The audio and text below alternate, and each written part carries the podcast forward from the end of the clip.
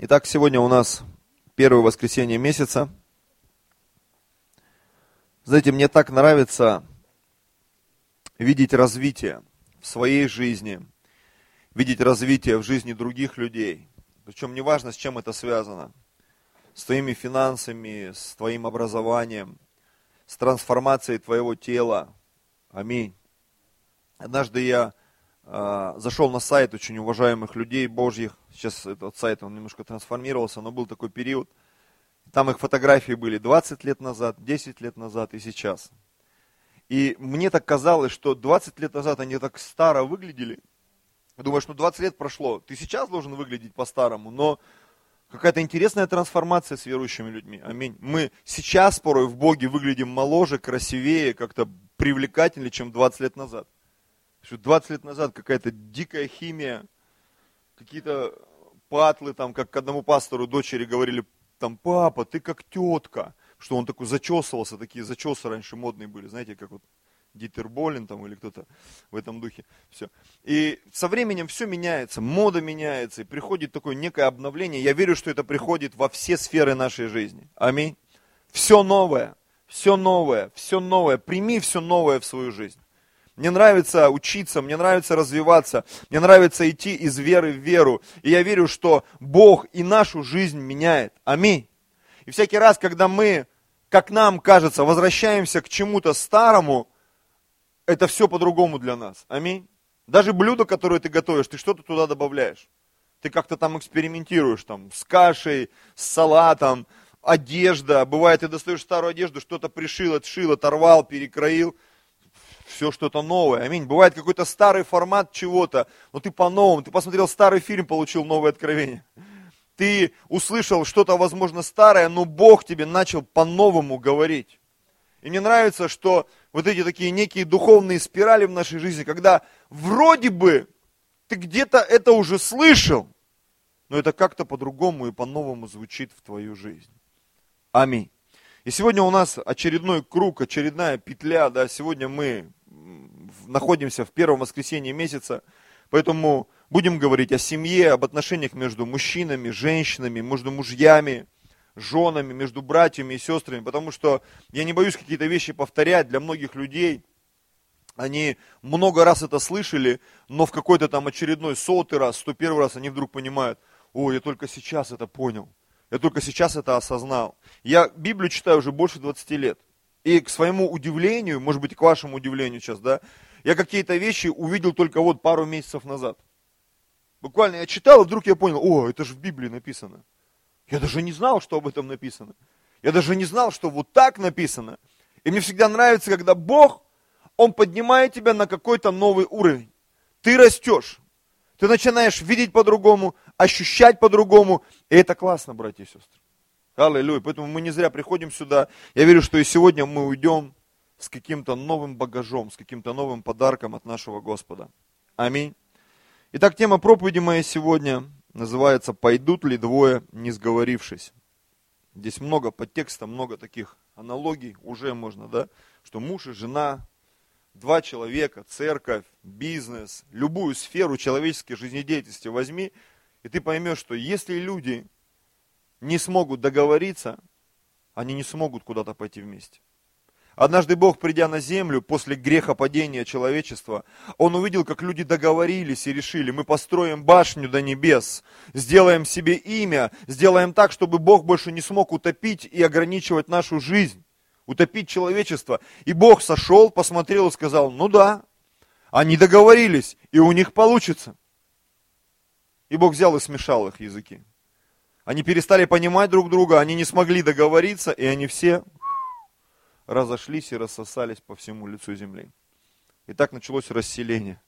То, что люди задумали, они не смогли сделать. Почему? Потому что они вместе договорились грешить против Бога. Поэтому Бог это разрушил. Бог благословляет единство, но это единство, оно благословенно в нем. Хотя эти принципы, они работают везде. И вот сегодня я бы хотел об этих принципах поговорить и в нашей церкви, и в наших семьях, и везде, где бы ты ни был, что бы ты ни делал. Нам нужно брать эти духовные принципы и применять их в своей жизни. Потому что можно знать о них, но ничего не делать. И тогда это, возможно, будет работать против тебя. А можно знать это и научиться с этим жить, и использовать это во благо своей семьи, своей церкви и всего, что есть в твоей жизни. Итак, первое место – это книга пророка Амоса, 3 глава, 3 стих. «Пойдут ли двое вместе, не сговорившись между собой? Ревет ли лев в лесу, когда нет перед ним добычи? Подает ли свой голос львенок из логовища своего, когда он ничего не поймал? Попадает, попадет ли птица в петлю на земле, когда силка нет для нее? Селок это, знаете, такая ловушка. Поднимется ли земли петля, когда ничего не попало в нее? Трубит ли в городе труба, и народ не испугался бы? Бывает ли в городе бедствие, которое не Господь попустил бы? Ты скажешь, что это такое? Автор здесь пишет о вещах, которые, ну как сказать, для людей того времени и даже для нашего некоторые вещи, они настолько актуальны, согласитесь. То есть, как Э, э, попадет ли птица в петлю, если нет силка? Как поймать птицу без ловушки? Ее невозможно поймать, согласитесь. Нужны всякие ловушки. Написано, что э, ревет ли лев в лесу, когда нет перед ним добычи? Лев рычит, и там эти вот все, как зоологи или кто доказали, что у льва тембр его рыка, он имеет такое свойство, что больные животные, какие-то там ущербные, этот рык их гипнотизирует. То есть живые, здоровые, у них включается синдром бежать и ломиться от льва. А больные, они, что-то там, какой-то гипноз происходит, и вот этот рык львиный, он их, такое паралитическое действие на них оказывает. И знаете, как вот говорят, там, э, волки санитары леса, там, львы санитары, там, пустыни, все слабые погибают в природе. Рык льва, он производит некий эффект. И вот в ряду с этими вот всеми перечислениями стоит вот это перечисление, которое мы начали читать в начале. Пойдут ли двое вместе, не сговорившись? Это невозможно.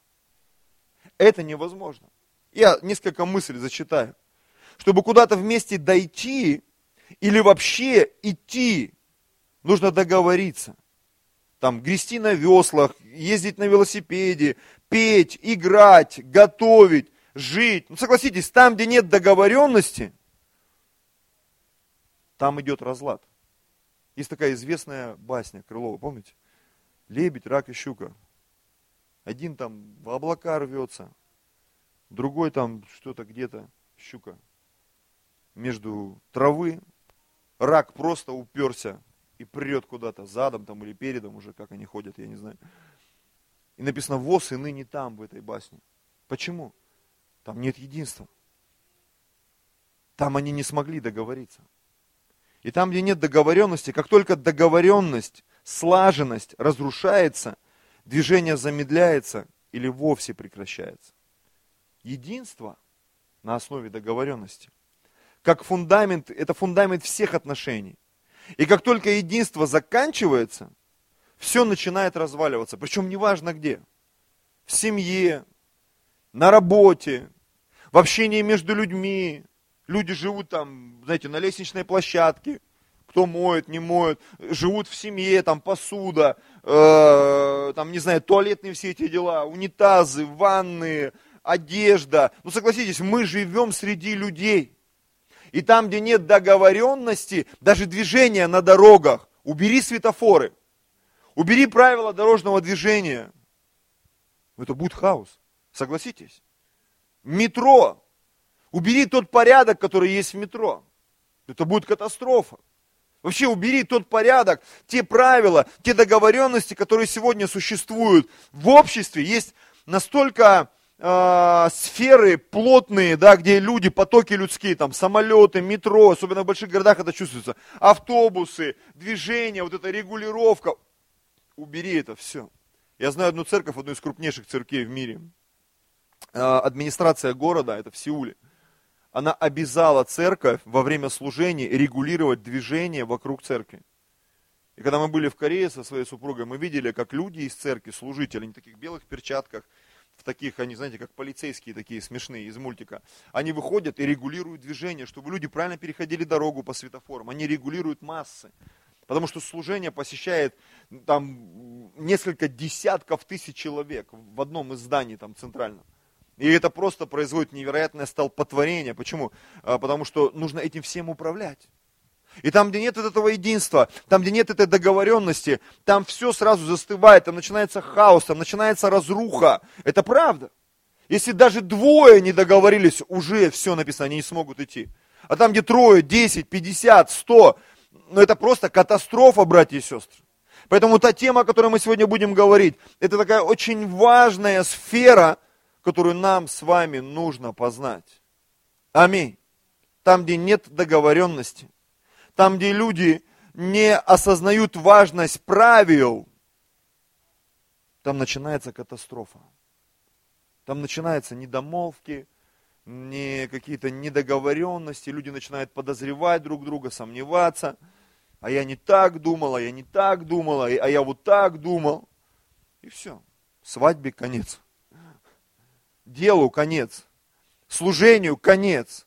Потому что один думает так, другой думает так, они не хотят друг другу уступать и так далее, и так далее, и так далее. Ты скажешь, ведь можно жить по-другому, я сам по себе, ты сам по себе. Так нельзя. Знаете, я одну вещь сегодня вспомнил, хочу с ней поделиться с вами. Это Матфея, 12 глава, 22 стих. Тогда привели к нему бесноватого, слепого и немого к Иисусу. И исцелил его так, что слепой и немой стал говорить и видеть. И дивился весь народ, и говорили, не этот ли Христос, сын Давидов? Фарисеи же, услышав это, сказали, он изгоняет бесов не иначе, как силою Вельзиула, князя Бесовского. Но Иисус, зная помышления их, сказал им, удивлен, Иисус был удивлен. Всякое царство, разделившееся само в себе, опустеет. И всякий город или дом, посмотрите, и царство, город, дом, разделившийся сам в себе, не устоит. И если сатана сатану изгоняет, то он разделился сам в себе с собою. Как же устоит царство его? Даже в царстве сатаны, в стане сатаны, есть договоренность. Недавно вышел, вышел фильм на экраны российский, «Монах и бес» называется, да? Как-то так. И там монах бесу задает вопрос. Как вот вы там, говорит, в аду живете, ненавидите друг друга, а вместе живете? Он говорит, это наши принципы. Говорит, мы ненавидим, но мы в единстве. Говорит, ну а Люцифер кто такой? Такая шуточная версия. Он говорит, хороший руководитель. Люцифер хороший руководитель. Он смог третий ангелов что-то там рассказать, договориться, поднял их на бунт. Они вместе рухнули с неба. Но вместе, вместе в аду гореть будут, в озере Огненном, вместе. Они смогли договориться, среди них есть некое единство. Аллилуйя. У нас как-то был семинар, приезжал один человек, ну, не в Москве, а в другой области. И он говорил, к стыду, может быть, скажу сейчас, кто будет даже нас видео смотреть, да, говорит, администрация вот там Москвы, России, там федеральные, там Минюст и какие-то органы там э, полиции и так далее, когда они пытаются идентифицировать очень многие религиозные структуры, им понятно, там одна структура, другая структура, третья, Говорит, когда речь доходит до протестантских церквей, то ли это к счастью, то ли к несчастью, говорит, они не могут понять, где, кто, кто кому принадлежит, кто главный, где единство, что это чья церковь, вы чьи, а вы чьи, вы чьи. Если там традиционную церковь в нашей стране, ее можно идентифицировать. Какую-то еще религию крупную, ее можно идентифицировать. Когда дело доходит до тех же евангельских церквей, все. Сплошная, как эти вот, ну, как банд формирования какие-то. Каждый сам по себе. Но самое интересное, это иногда и в церквях видно. И там, где это удается преодолеть, где церкви удается стать семьей, командой, чем-то единым целым, начинается процветание. И самое интересное, церковь становится понятной людям, окружающим ее. Они приходят, они говорят, да, здесь люди заботятся друг о друге. Здесь есть некая структура, иерархия, некое понятие. Все просто. Аминь. И самое это интересное, что и в Библии есть тому примеры. Когда к Иисусу, помните, там начальник говорит, скажи слово, все сработает. Иисус говорит, слушай, он понял систему. Потому что Иисус это понимал. Фарисеи пытались его обвинить в чем-то. Он говорит, не, ребята, вы сами себе противоречите. Как сатана сатану может изгонять? Нет. Он не может сатана сатану изгонять. Не может, иначе он бы разделился в себе. И такая, может быть, какое-то простое отступление от того, что делал Иисус, оно нас наводит на мысль. Единство – это очень важная составляющая наших отношений. Если в чем-то нам не удастся договориться, мы далеко не уйдем. Я понимаю, что у нас у всех разная жизненная концепция. Встречается девушка, встречается парень, им кажется, что все так хорошо, все так классно. Они начинают общаться с друг другом и узнают, как, какое он чудовище. А он знает, какая она красавица, ну или наоборот. Как можно с ним жить? Ты пришел куда-то, какая классная работа, потом ты узнаешь, ё-моё, как тяжело там работать. Как трудно, как далеко ездить в Москве, как все дорого стоит, ё-моё. Когда ты вкупился в ценники во все эти. Я помню, когда мы заплатили за нашу первую квартиру, я вышел, мне такая слезка так тинь из глазика. Потому что я заплатил такие деньги, которых я в руках-то редко держал, находясь там, в Зеленогорске. Но, но здесь Бог мне их дал. И я понимаю, что это трудно, это тяжело все. Но в какой-то момент ты начинаешь смиряться с этим. Начинаешь договариваться с жизнью. Начинаешь договариваться с обстоятельствами. Аминь. Начинаешь понимать, что, ну, в принципе, все мужчины одинаковые, все женщины. И только в сказках иногда показывают там что-то, да. В жизни все, тебе дали кусок глины, на, лепи. И поэтому вот Татьяна Всенко, она поет, я тебя слепила из того, что было. А потом, что было, то и полюбила. Слушай, а можно лепить? Конечно. Договариваться нужно.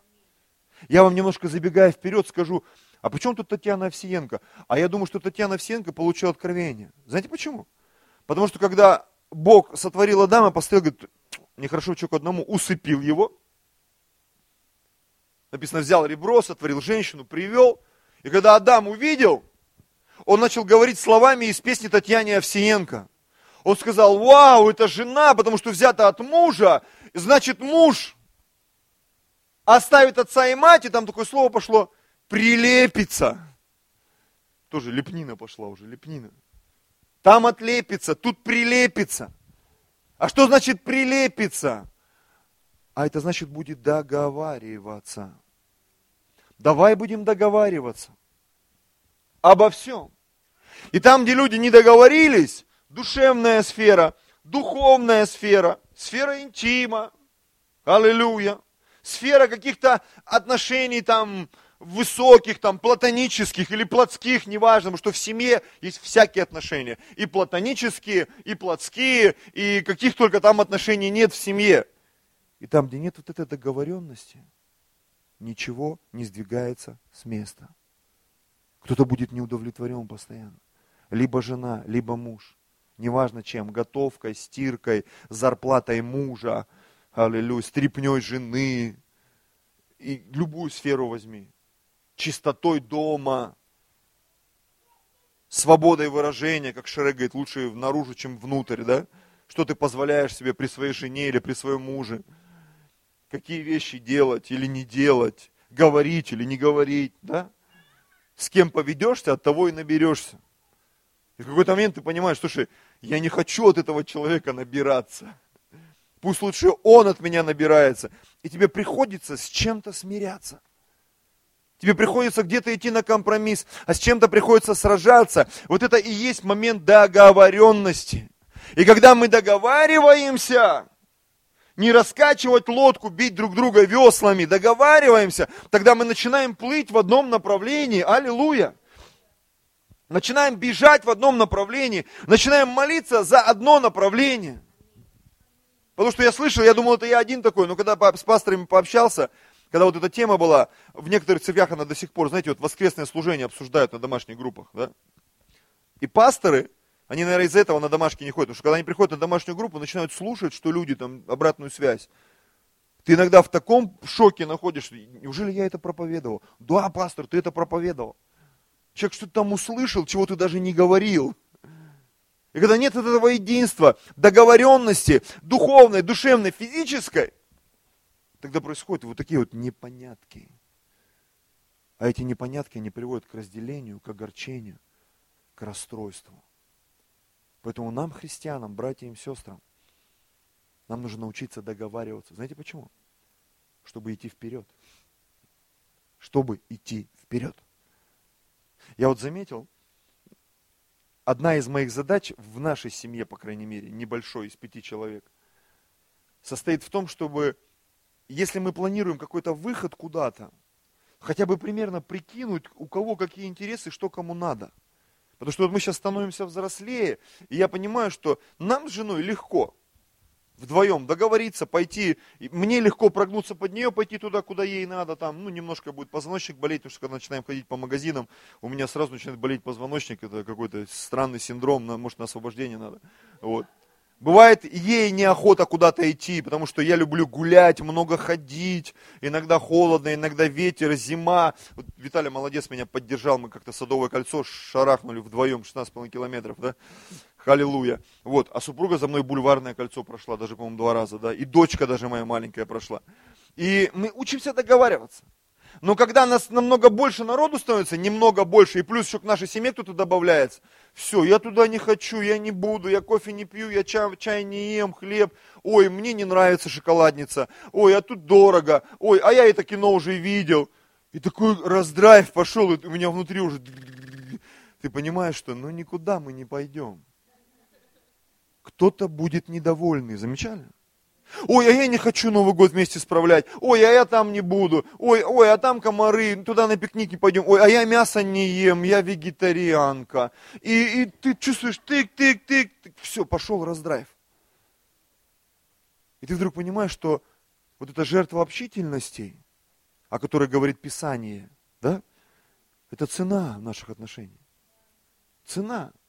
Честно признаюсь, в начале нашей семейной жизни я был откровенный эгоист. Я что-то бежал, ломился. Мне как-то жена сказала, говорит, первые пять лет я тебя вообще не видела. И только рассказывали, где там ее муж, что делает. Однажды я шел, и меня там по какой-то ошибке там даже милиционеры захватили. И товарищ из церкви пришел, сказал, там Евгения схватили. Я не понял, почему, она дома с ребенком, зачем схватили, почему схватили. Ну, слава Богу, я вернулся потом поздно ночью. Пришел, я жив-здоров, халилуя. Но такие вещи происходили. А потом я оказался дома. И очень много времени начал проводить дома. И у нас начало строиться общение. Мы несколько лет прожили вместе, но спустя несколько лет мы начали общаться, находиться на одной территории. Сегодня мы очень много времени проводим вместе. И я слышу от некоторых, и в нашей церкви, и в других, говорит, когда муж дома, жена, говорит, ну, день-два хорошо, но когда неделю там в отпуске, это все засада, хочется друг друга убить. Вот мы эту стадию прошли, братья и сестры, слава Богу. Я, мы когда с супругой разговаривали недавно, говорю, слушай, так классно, мы с тобой так много вместе, мы живем вместе, не просто встречаемся субботу, воскресенье, с утра на работу ушел, вечером появился, как угорелый, там жена где-то, и Бог так нас благословил, что мы почти все время вместе, почти все время, почти 24 часа в сутки, мы вместе уже много лет – Думаю, это какое благословение быть вместе. Аллилуйя.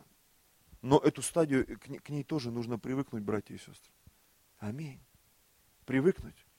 Мы два года жили в, в полуторке здесь, в Москве, и, и это уже начинало нас давить всех. Сейчас мы переехали, вот немножко можем разбрестись по комнатам. Но это была такая стадия определенная, когда приходилось договариваться, быть вместе, делить какую-то площадь там, в которой ты живешь. И это тоже была такая хорошая школа, чтобы при этом не потерять отношения, не потерять вот этой любви, отношения. Знаешь, когда ты видишь кого-то часто, даже в Библии написано, не ходи часто к другу, чтобы не стать врагом. Почему? Потому что вот эта стадия наступит. Че приперся? Он, может, тебе этого не скажет но покажет. Что, что-то забыл, что ли? Сейчас найду тебе. Аминь. Я прочитаю Бытие, да, 22 главу, 2 глава, 22 стих. И сказал, создал Господь Бог из ребра взятого человека жену, и привел ее к человеку, и сказал человек, вот это кость от костей моих, плоть от плоти моей, она будет называться женой, ибо взята от мужа своего, потому оставит человек отца своего и мать свою. Смотрите, и прилепится к жене своей. Какая цель? Станут двое одной плотью. Когда одна плоть, ты можешь двигаться. Когда одни мысли, ты можешь двигаться, ты можешь что-то делать. Когда есть договоренность, ты можешь к чему-то стремиться. Скажешь, как этого достичь? За это нужно платить цену, братья и сестры. Цену отношений. Мы когда смотрим на молодые семьи, когда парень с девушкой дружит, нам так хочется улыбнуться, сказать, ну ничего, у вас все впереди. Как-то мы познакомили двух людей, они уже достаточно взрослые были. Я говорю, ну держись, скоро начнется. Он говорит, да не, у нас не начнется. Я говорю, начнется, ребята. И когда мы пару месяцев тройку встретились, я говорю, ну как? Он так говорит, началось. Я говорю, ну не переживай, закончится. Потом опять начнется. Потом новый виток, потом новый уровень. В служении, в молитве. Аминь. Мне так нравится мой пастор. Я тебе скажу, у тебя будет время, ты скажешь, что-то я так ненавижу своего пастора. Мне кажется, я вообще церковью ошибся. И городом, и страной, и людьми. Скажешь, почему? Я проходил через это. Аминь. Я смотрел на своих детей, это мои дети вообще, нет? Как я мог вообще жениться на этой женщине? Скажешь, ты такие мысли? Да. Не знаю, как у них, но ко мне такие мысли приходили. Я даже своей матери предъявлял, зачем вы меня назвали Женя? Что это за имя Женя вообще? Как можно жить с таким именем? Меня назвали Женя, Евгений по паспорту. Меня отец все время звал Жека. И когда во дворе мы там с друзьями хулиганили, потом еще там в одной я оказался в структуре молодежной того времени, 90-х годов. Вот это вот Жека, я привык к этому имени. И когда я стал пастором, мне начали говорить, Евгений, меня так ломало. Я думал, что за Евгений, что это за имя Евгений? А, что это такое какое-то вот. Сегодня я понимаю, Евгений, это имя, то, что меня называли какое-то время, да, оно вдруг меня изменило. Правильно говорил этот, э, как его, капитан Врунгель, как ты яхту назовешь, так она и поплывет. Я уже понимаю, я не Жека, я Евгений. Это, это как-то формирует твою жизнь по-другому. Но мне приходилось с этим смиряться, договариваться, привыкать к своему имени, привыкать к тому, что есть в моей жизни. Потому что если ты не привыкнешь, если ты не договоришься сам собой, со своим ближним, ты никуда не пойдешь. Ты никуда не двинешься, ты будешь топтаться на месте, возможно, очень энергично, но будешь топтаться на месте. Знаете, почему церкви не растут? Люди не могут договориться. Почему домашние группы не растут? Люди не могут договориться. Почему в семьях порой какой-то раздрайв, разлад идет? Люди не могут договориться. Они не могут сдвинуться с места. Одно и то же. Они к пастору уже 500 раз записывались. Она меня не любит, он меня не любит. Да что такое? Да мы деньги поделить не можем. Да мы договориться не можем. Да, вы не можете договориться, а нужно договариваться. В чем особенность зрелых людей? Они умеют договариваться зрелых женщин, мужчин. Они умеют договариваться. Зрелые родители, неважно, со своими детьми или с чужими, они умеют договариваться. И когда они договариваются, все идет на лад. Преподаватели, которые умеют договариваться с классом, начинается нормальный учебный процесс. Я знал преподавателя, которые не могут договариваться. Их увольняли. Там им ведра с мусором на голову сыпали. Ну, у нас раньше такие времена были лихие, 90-е стулья там вылетали с уроков, там, костры жгли. Всякое бывало. Не знаю, как сейчас, бывает, говорят, что еще хуже. -то. Умение договариваться. Это то, к чему мы должны стремиться. Давайте посмотрим историю одних библейских героев. Это Давид и Иоаннафан. Первое царство, 17 глава, с 1 стиха. Мы все знаем Давида. Когда был помазанный человек, и Бог двигался через него. Он победил Голиафа, он побеждал медведей, львов. Однажды в жизни этого человека произошла встреча с царским сыном. Давид был никто. Его отец был уважаемый, но он был младший сын, его где-то прятали, он говорил, я пас немногих овец у отца своего, то есть он где-то там вот на подхвате был, что-то где-то, ну, младший, в общем. Такой мальчик на побегушках, но у него было большое сердце. Он внутри был царь. И вот смотрите, когда кончил Давид разговор с Саулом, душа Иоаннафана, это был царский сын, прилепилась к душе его и полюбил его Иоаннафан как свою душу. И взял его Саул в тот день и не позволил ему возвратиться в дом отца его. Иоаннафан же заключил с Давидом союз, ибо полюбил его как свою душу. И снял Иоаннафан верхнюю одежду свою, которая была на нем, и отдал ее Давиду, также и прочие одежды свои, и меч свой, и лук свой, и пояс свой. Между ними что-то произошло. Между этими людьми произошел такой некий контакт. Они понравились друг другу. И история их отношений, она очень интересная, сегодня мы посмотрим. Она прошла через все, через испытания, через трудности. И они были верными своей дружбе. Судьба их разделяла. Отец был против, там война, потом Иоаннафана убили. Но и Иоаннафан, и Давид, они были верными своим отношениям. Они доверяли друг другу.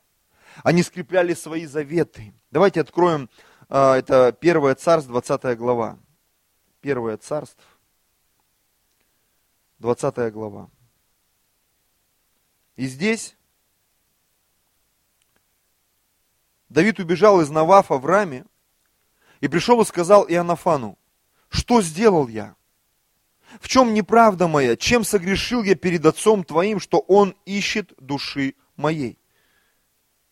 И сказал ему Иоаннафан, нет, ты не умрешь, вот отец мой не делает ни большого, ни малого дела, не открыв ушам моим.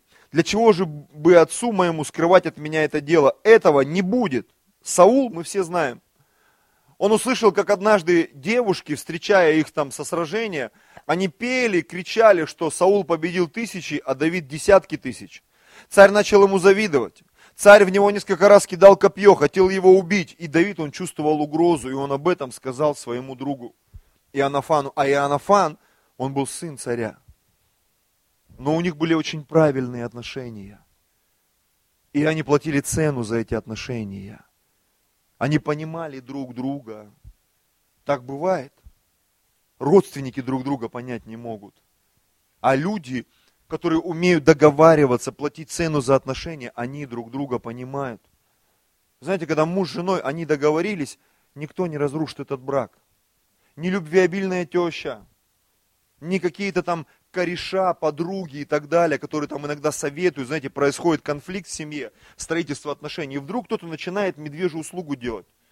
Разъедьтесь, докажи ему, обломай ее, не давая зарплату, а ты его там интимом обламывай. И такие вот советы поперли, пш, разлад. Иногда нужно закрываться от всех, чтобы строить отношения. И вот между ними было нечто. Я сказал, и Давид клялся и говорил, отец твой хорошо знает, что я нашел благоволение в очах твоих. Отец видел их дружбу.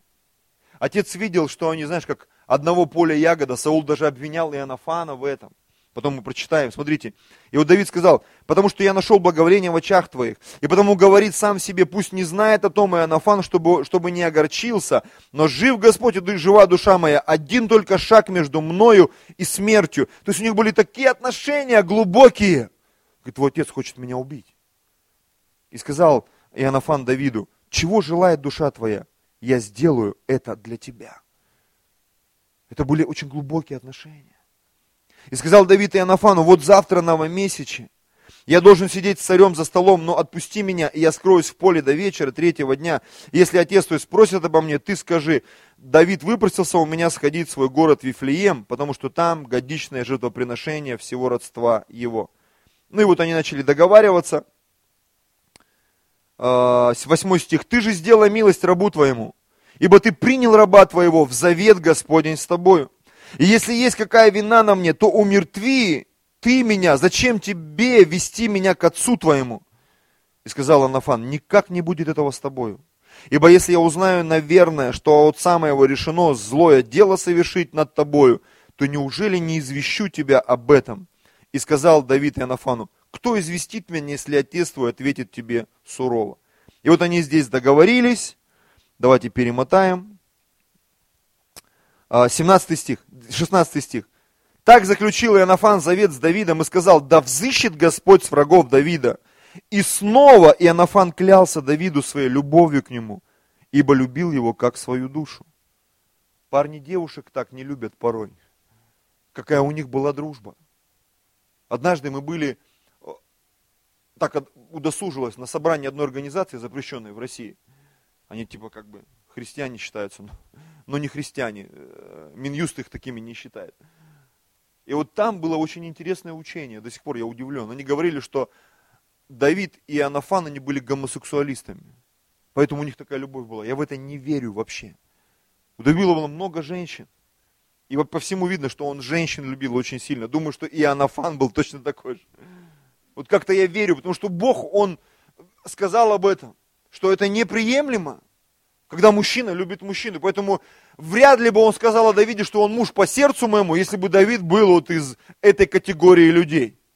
Это было бы вряд ли. Все Писание говорит об этом. Поэтому здесь мы видим правильные отношения.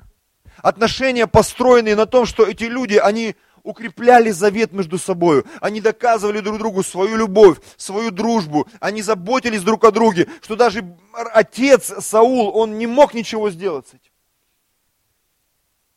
И сказал Анафан, завтра новомесячье, я тебе спросят, ибо место твое будет не занято.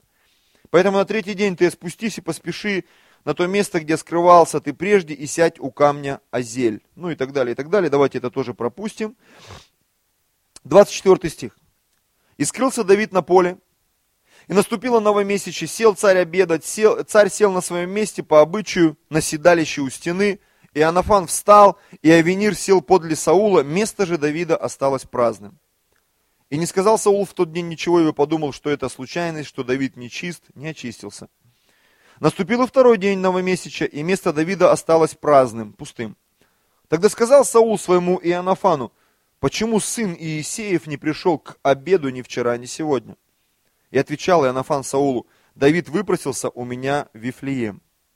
Он говорил, отпусти, ибо у меня в городе родственное жертвоприношение, и мой брат пригласил меня, Итак, если я нашел благоволение в очах твоих, схожу я и повидаюсь со своими братьями, потому он и не пришел к обеду царя. В принципе, он не соврал, они так и договорились. И вот смотрите, тогда сильно разгневался Саул на Иоаннафана и сказал ему, сын негодный, непокорный, разве я не знаю, что ты подружился с сыном Иисеевым на срам себе и на срам матери твоей?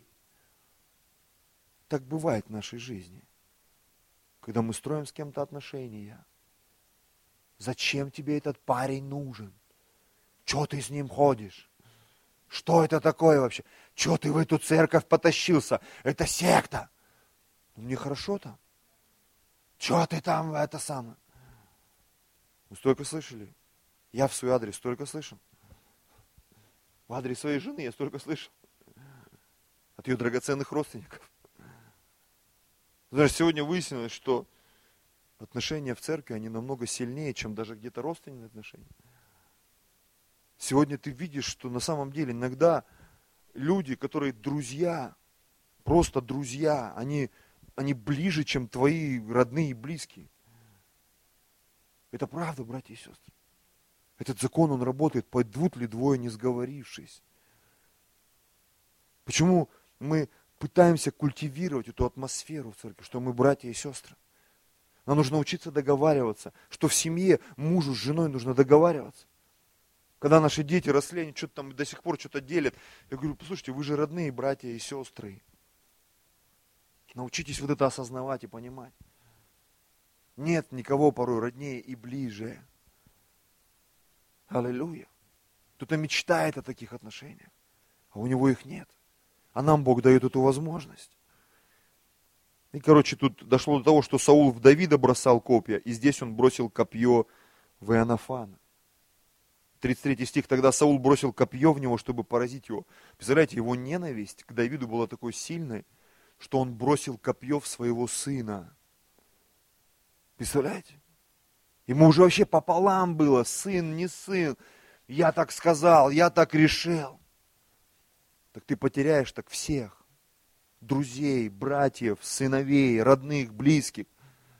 Он не хотел договариваться, он хотел, чтобы было как он хочет. И в этом проблема во многих семьях. Почему люди уходят из церкви? Они хотят, чтобы как они хотят. Почему люди разводятся? Они хотят, чтобы было как они хотят. Почему многие отказываются от каких-то служений? Они хотят, как они хотят. Они не хотят договариваться не хотят договариваться. И встал Иоаннафан из-за стола в великом гневе, и не обедал во второй день новомесяча. И Иоаннафан понял, что отец его решился убить Давида. Понял. Он еще любил отца, почитал на Востоке почтение к отцу. Но тут он просто понял, что ну, он реально он хочет убить. И вот, короче, они встретились. Это в этой же главе, 41 а, стих. Отрок пошел, и Давид поднялся на южной, из, с южной стороны и пал лицом своим на землю, трижды поклонился. И целовали они друг друга, и плакали оба вместе, но Давид плакал более. Конечно, ничего себе, целовали даже. Ну, так принято на Востоке. Если вы обратили внимание, люди, мужчины на Востоке, они при встрече целуются. Нам, может быть, сложно это понять. Сибирским мужичкам. Но на Востоке это происходит. Есть такая некая нежность. И в Библии написано, братья, друг, будьте друг к другу рассмотрительны с нежностью, в почтительности друг друга предупреждайте. Я думаю, многим людям, особенно вот кто репцентр прошел там, да, им вообще, в смысле, что это значит рассмотрительный с нежностью? Это как? А это вот так, почтительностью друг друга предупреждайте. Служите друг другу, помогайте друг другу. Аллилуйя. И знаешь, мне так интересно, когда человек, которого все знали, там он такой был модный, крутой, он заезжает в репцентр, он говорит, мне за счастье посуду помыть, мне за счастье унитаз почистить, мне за счастье там э, полы помыть, прибраться. И ты понимаешь, что это происходит? Человека переполняет любовь, ему классно, хорошо быть братьям вместе и сестрам. Аллилуйя. Когда люди договариваются, что-то делают вместе, скидываются на что-то, заботятся друг о друге, это так круто, братья и сестры. Это то, к чему мы должны стремиться. Не просто каждый своей жизнью быстренько разбежались, чуть собрались, там непонятки какие-то произошли, опять брось все. И сказал Анафан Давиду, иди с миром. А в чем мы клялись, а в чем клялись мы оба именем Господа, говоря, Господь да будет между мной, между тобой, между семенем моим и семенем твоим. Представляешь, какие у них отношения были? Чтобы наши дети были друг другу обязаны. То да будет навеки. И встал Давид и пошел, и Анафан возвратился в свой город. Аллилуйя. Когда Давида убили, это второе, второе царство, первая глава, 24-25 стих я прочитаю. И когда Давид узнал об этом, он сочинил эту плачевную песню. Смотрите, какие слова в этой песне. «Дочери израильские, плачьте о Сауле, который одевал вас в багряницу с украшениями, красной одеждой, это раньше очень модно было, доставлял на одежды ваши золотые уборы, как пали сильные на брани, сражен Иоаннафан на высотах твоих. Скорблю тебе, брат мой Иоаннафан брат, брат, ты был очень дорог для меня. Любовь твоя была для меня превыше любви женской. То есть помимо вот этого влечения к женскому полу, да, были какие-то отношения, о которых сегодня, не скажу, что многим, но некоторым людям, они, они, даже не понимают, о чем речь. Это так далеко для многих людей такой уровень отношений в семье, в церкви, вообще где бы то ни было, является чем-то недосягаемым и нереальным вообще. Как? Как можно так договориться в семье, в жизни? Иногда мы смотрим, там бабушка с дедушкой идут, за руки держатся, и сколько они вместе прожили? 50 лет, 60 лет вместе. Они чему-то научились. Я где-то листал мотиваторы недавно. Там дедушка с бабушкой в 3 часа ночи сидят в баре, и кто-то написал, говорит, это же надо, они пошли в 3 часа ночи выпить пиво, там обоим уже лет, ой-ой-ой. Причем не просто там напиться, как у нас, да, пиво пьют, чтобы напиться. Там люди иногда просто получают какое-то эстетическое удовольствие. Просто посидеть вместе, подержаться за ручки, посмотреть там, не знаю, на небо, послушать какую-то музыку. И ты понимаешь, люди договорились. Договорились что-то вместе смотреть, что-то вместе слушать, где-то вместе жить, в чем-то вместе двигаться. И поначалу порой тебе не нравится это, ты делаешь только из-за того, что любишь этого человека. Ты это готовишь или допускаешь э, какие-то отношения только из-за того, что тебе интересен сам человек, тебе хочется с ним отношения построить. И потом наступает момент, когда тебе и, и тебе это начинает нравиться. Так было в наших отношениях с супругой. Мы чему-то учились учились готовить, стирать, гладить, там многие моменты, которые скрепляли нас. Аминь. И я знаю, что это не конец, еще столько впереди предстоит узнать в отношениях с другими людьми. Аллилуйя. Я однажды заметил, знаете, мне доставляет удовольствие делать людей счастливыми. Это не просто пафосные слова. Мне хочется иногда человека куда-то привести, особенно здесь в Москве, так много возможностей. Так много возможностей. И всякий раз, когда мне предоставляется возможность, я это делаю. Я помню, у меня был день рождения. Я думаю, день рождения вообще-то мой. Пусть меня там веселят, чешут там и так далее, радуют. Но я думаю, хочу своей семье доставить радость. В мой день рождения, это мой день рождения, но я хочу, чтобы им было классно. Я их собрал, говорю, у меня сегодня у вас подарок. И мы поехали, есть такой кинотеатр 4DX, знаете, там диваны ездят, тебе какие-то там слюни в лицо летят, ветер дует, там 3D все, там, там даже когда ты берешь попкорн, говорят, закрывайте, чтобы это все не рассыпалось, потому что там вот так вот все, и там все, а, у, жена, дочь моя, они под таким впечатлением, у парней аж очки на бок, там все классно, мы на какой-то пошли мультфильм, там Angry Birds или что. Все такие счастливые вышли, вау, классный день рождения. И я от этого испытал удовольствие. Почему? Потому что моя семья испытала удовольствие. Слушай, что за изврат? Это не изврат, это такой вид выражения любви. Аллилуйя. Я надеюсь, что и мои дети станут э, платежеспособными однажды, и моя супруга, я постараюсь, чтобы и мне доставлять удовольствие делать сюрпризы. Аминь.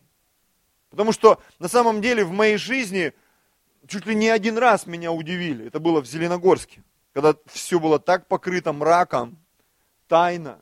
Даже моя жена знала, и потом нам просто благословили путевку э, куда-то там на юг поехать. Я честно признаюсь, я, я был настолько потрясен. Я ждал многого, но только не этого. Я понимал, что мы 12 лет не были в отпуске, но и я понял, что люди очень сильно любят и уважают меня в церкви. Скажешь, ну разве это выражается в деньгах? Это выражается в поступках, братья и сестры. Это выражается в поступках. Я принимаю рисунки моей дочери, когда она там пытается что-то мне подарить, сделать, раскрасить. Я понимаю, это, это очень сильно. Но знаешь, есть такие подарки, подарки зрелых людей, детей, когда это просто взрывает твой мозг.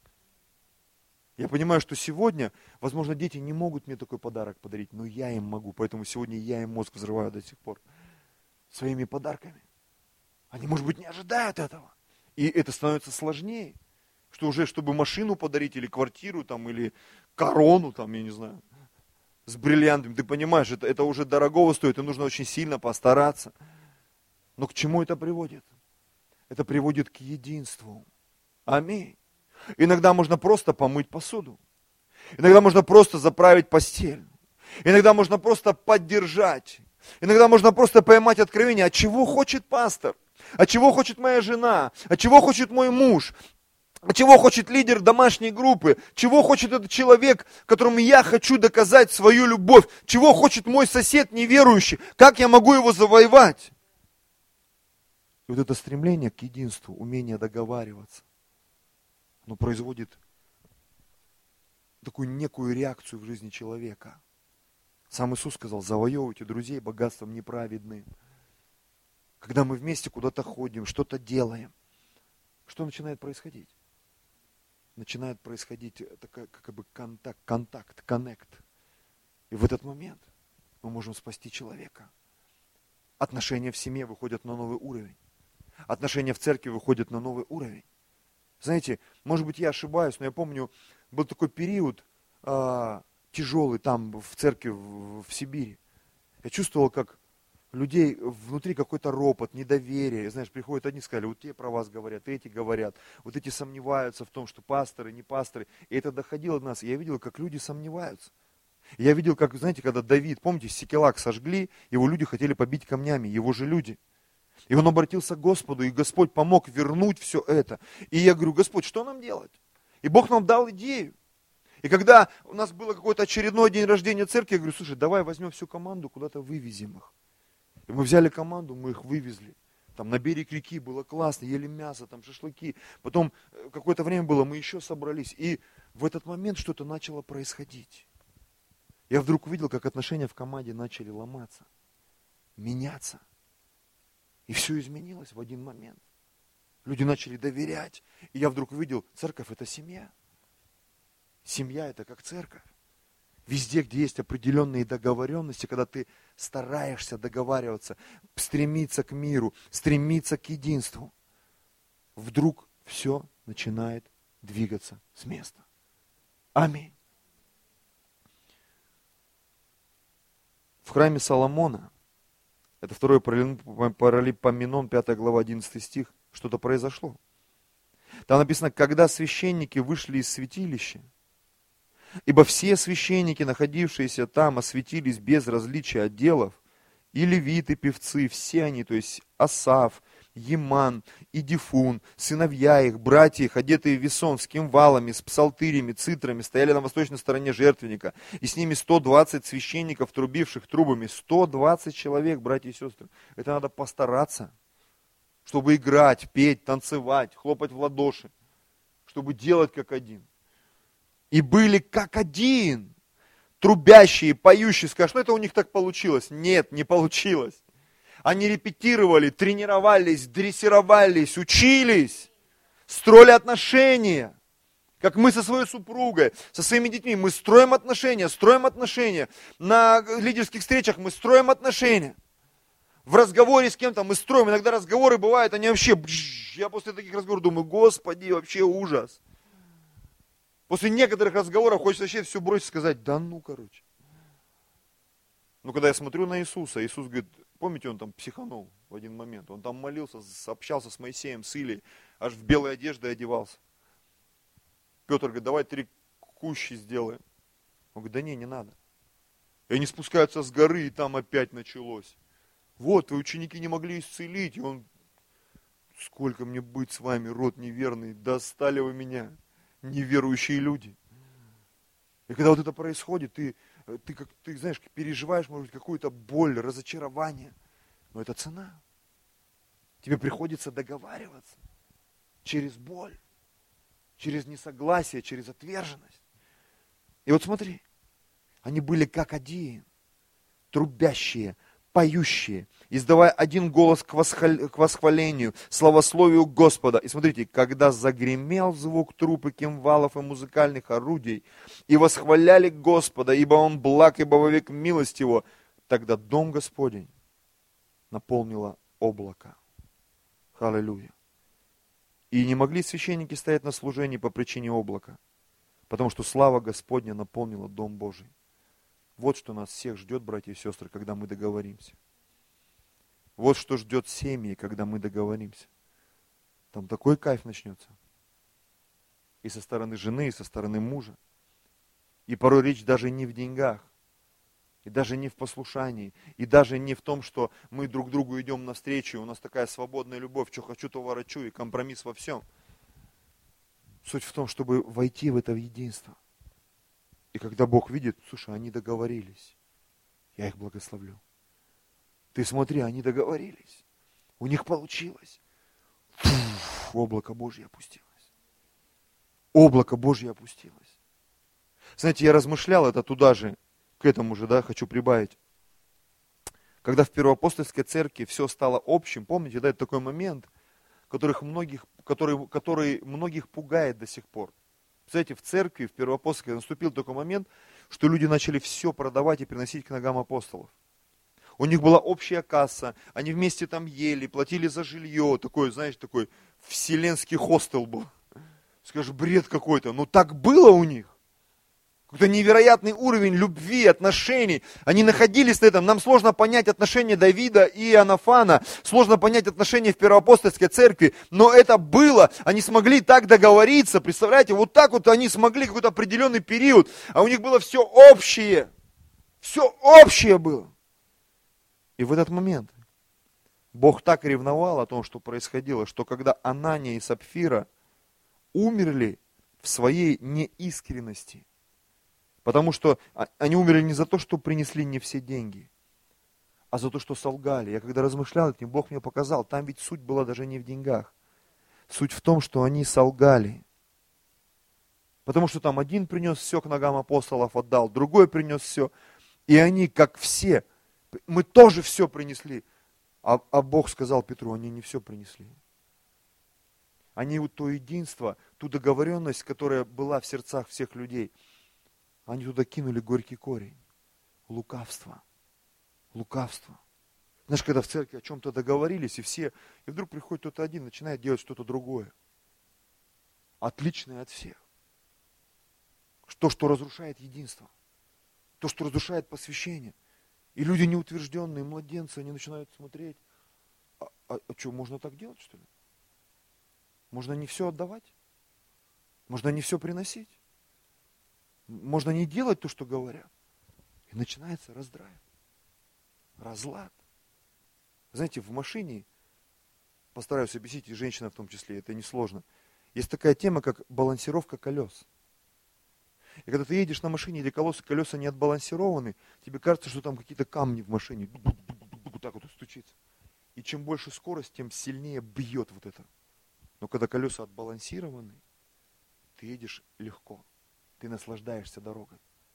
И вы знаете, когда мы говорим об отношениях в церкви, в семье, пока мы еле-еле двигаемся, ничего не чувствуется.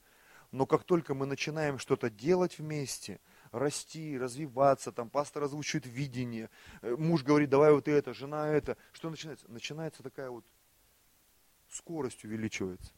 И вдруг ты чувствуешь, денег не хватает, еды не хватает, терпения не хватает, муж достал, жена достала, да что за ерунда происходит вообще? Надо валиться этой церкви, с этой домашней группы, что происходит? Балансировки нету, братья и сестры. Это очень важно. Это очень важно. 1 Коринфянам, пожалуйста, музыканты. Первая глава, 10 стих. «Умоляю вас, братья», 1 Коринфянам 1.10, «именем Господа нашего Иисуса Христа, чтобы все вы говорили одно, и не было между вами разделений, но чтобы вы соединены были в одном духе и в одних мыслях». Скажешь, как это возможно? Нужно договариваться, братья и сестры. Нужно молиться, сказать, говорить, Бог, пожалуйста, дай мудрости, дай этих точек соприкосновений. Мы очень долго пытались изменить друг друга в семье, в церкви. Но когда происходит что-то, я понимаю, что я не способен своими человеческими возможностями, духовными, душевными, ментальными, прийти к какому-то согласию, я начинаю молиться. Потому что невозможное Богу, возможно человеку. Аминь. Невозможно простить человеку, возможное Богу. Оговорился. Филиппийцам 2.1. Итак, если есть какое утешение во Христе, если есть какая отрада любви, если есть какое общение духа, если есть какое милосердие, сострадательность, а я думаю, что это есть в жизни каждого человека, то дополните мою радость. Смотрите, есть утешение во Христе у нас? Конечно, есть. Есть какая отрада любви? Конечно, мы все хотим перемен в своей жизни, правда? Мы ведь приходим сюда для того, чтобы наполниться Божьей любовью. Есть ли какое общение духа? Ну, по крайней мере, каждый из нас хотя бы раз молился в жизни, да, хотя бы раз ты точно молился. Аллилуйя. Если есть какое милосердие, сострадательность, ну, мне так хочется верить, что нашу церковь посещают добрые люди, сострадательные люди, которые хотя бы раз кому-то дали в метро там. Палочку от мороженого, да, ну, денежку. То дополните мою радость. Имейте одни мысли, имейте ту же любовь, смотрите, будьте единодушны, единомысленны. Павел об этом думал, верил, молился. Пожалуйста, будьте единодушны, единомысленны. Ничего не делайте по любопрению или по тщеславию, но по смиренному мудрию почитайте один другого высшим себя. В общем, стремитесь к единству. Стремитесь к единству. И последнее, будем молиться, это Ефесянам 4 глава. Итак, я узник в Господе. Павел уже сел за Евангелие. Сидел, был осужден, ждал приговора. И он писал церквям, умоляю вас поступать достойно звания, в которое вы призваны. Со всяким смиренномудрием и кротостью, и долготерпением, снисходя друг к другу любовью. Знаете, нам нужно научиться снисходить друг к другу. Это очень важно. Помогать друг другу, подкреплять друг друга. Смотрите, стараясь, снисходя друг от друга, стараясь сохранять единство Духа в союзе мира. Очень сложно сохранять единство Духа в союзе мира. Я думаю, многие меня понимают. Одно тело, один дух, как и вы призваны к одной надежде вашего звания – один Господь, одна вера, одно крещение, один Бог и Отец всех, который над всеми, через всех и во всех. Знаете, когда начинаешь общаться с христианами, не просто из другой церкви, из своей церкви. Тебе кажется, что мы вообще как будто с разных планет сплелись. Бывало у вас такое? И думаешь, слушай, ну это реально космос, вообще куда мы? Мы никуда не пойдем дальше. Какой рост, какие 200 человек, какие 20 домашних групп. Мне хочется самому себе сказать, забудь про это вообще. Как пелось в ласковом мае, забудь, не вспоминай. Потом так помолишься, вдохновишься, думаешь, не, все получится, аллилуйя. Мы прорвемся. Репцентру быть, церкви быть, 20 домашкам быть, как сказал Петр Первый, да? Церкви быть. Аллилуйя. Дружбе быть, росту быть, единству быть. Каждому же из нас дана благодать по мере дара Христова. Благодать есть, братья и сестры. Поэтому я верю, что мы прорвемся. Я верю, что вот это движение, оно придет в нашу жизнь. Я понимаю, что вот об этих вещах составляющих бывает очень сложно говорить о них. Потому что, когда ты начинаешь разбираться вот в запчастях, я знаю, что многие люди, они им не нравится вот такая вот мелкая работа, но все психологи говорят, врачи, что вот эта вот мелкая работа, она развивает моторику.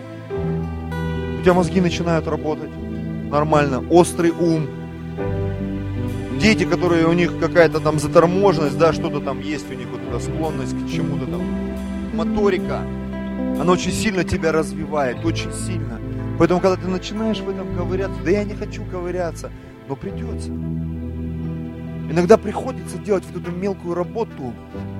Мне опять приходит на память э, лозунг одной компании автомобильной. Точность в мелочах приводит к совершенству. Иногда ты приходишь, э, вот мы вчера ездили, брата возили сами в, в один из крупнейших магазинов Москвы, это мега белая дача. Он был самым большим, сейчас не самый большой, второй или третий уже какой-то больше открылся. И ты ходишь и понимаешь, насколько все устроено. Чистота, порядок, свет, тепло, магазины. Все устроено. Еда, работники, все настолько там реально устроено. И ты понимаешь, ну кто-то же за этим стоит. Кто-то же это продумал, придумал, спроектировал. И мало того, запустил это, работает, действует. Аминь. Мы были в Сеуле, в Корее, в, пас, в, в, в церкви пастора Янгичо. И там тоже все устроено. Эти мужички, которые ходят в белых перчатках, показывают все нарисовано, как пройти, как выйти. Мы зашли, думали, как мы тут будем слушать? Оказывается, там наушнички ты одел, 20 переводчиков сидит, русский, там, японский, корейский, там, еще какой-то французский, итальянский. Мы раз одели, о, перевод, все работает.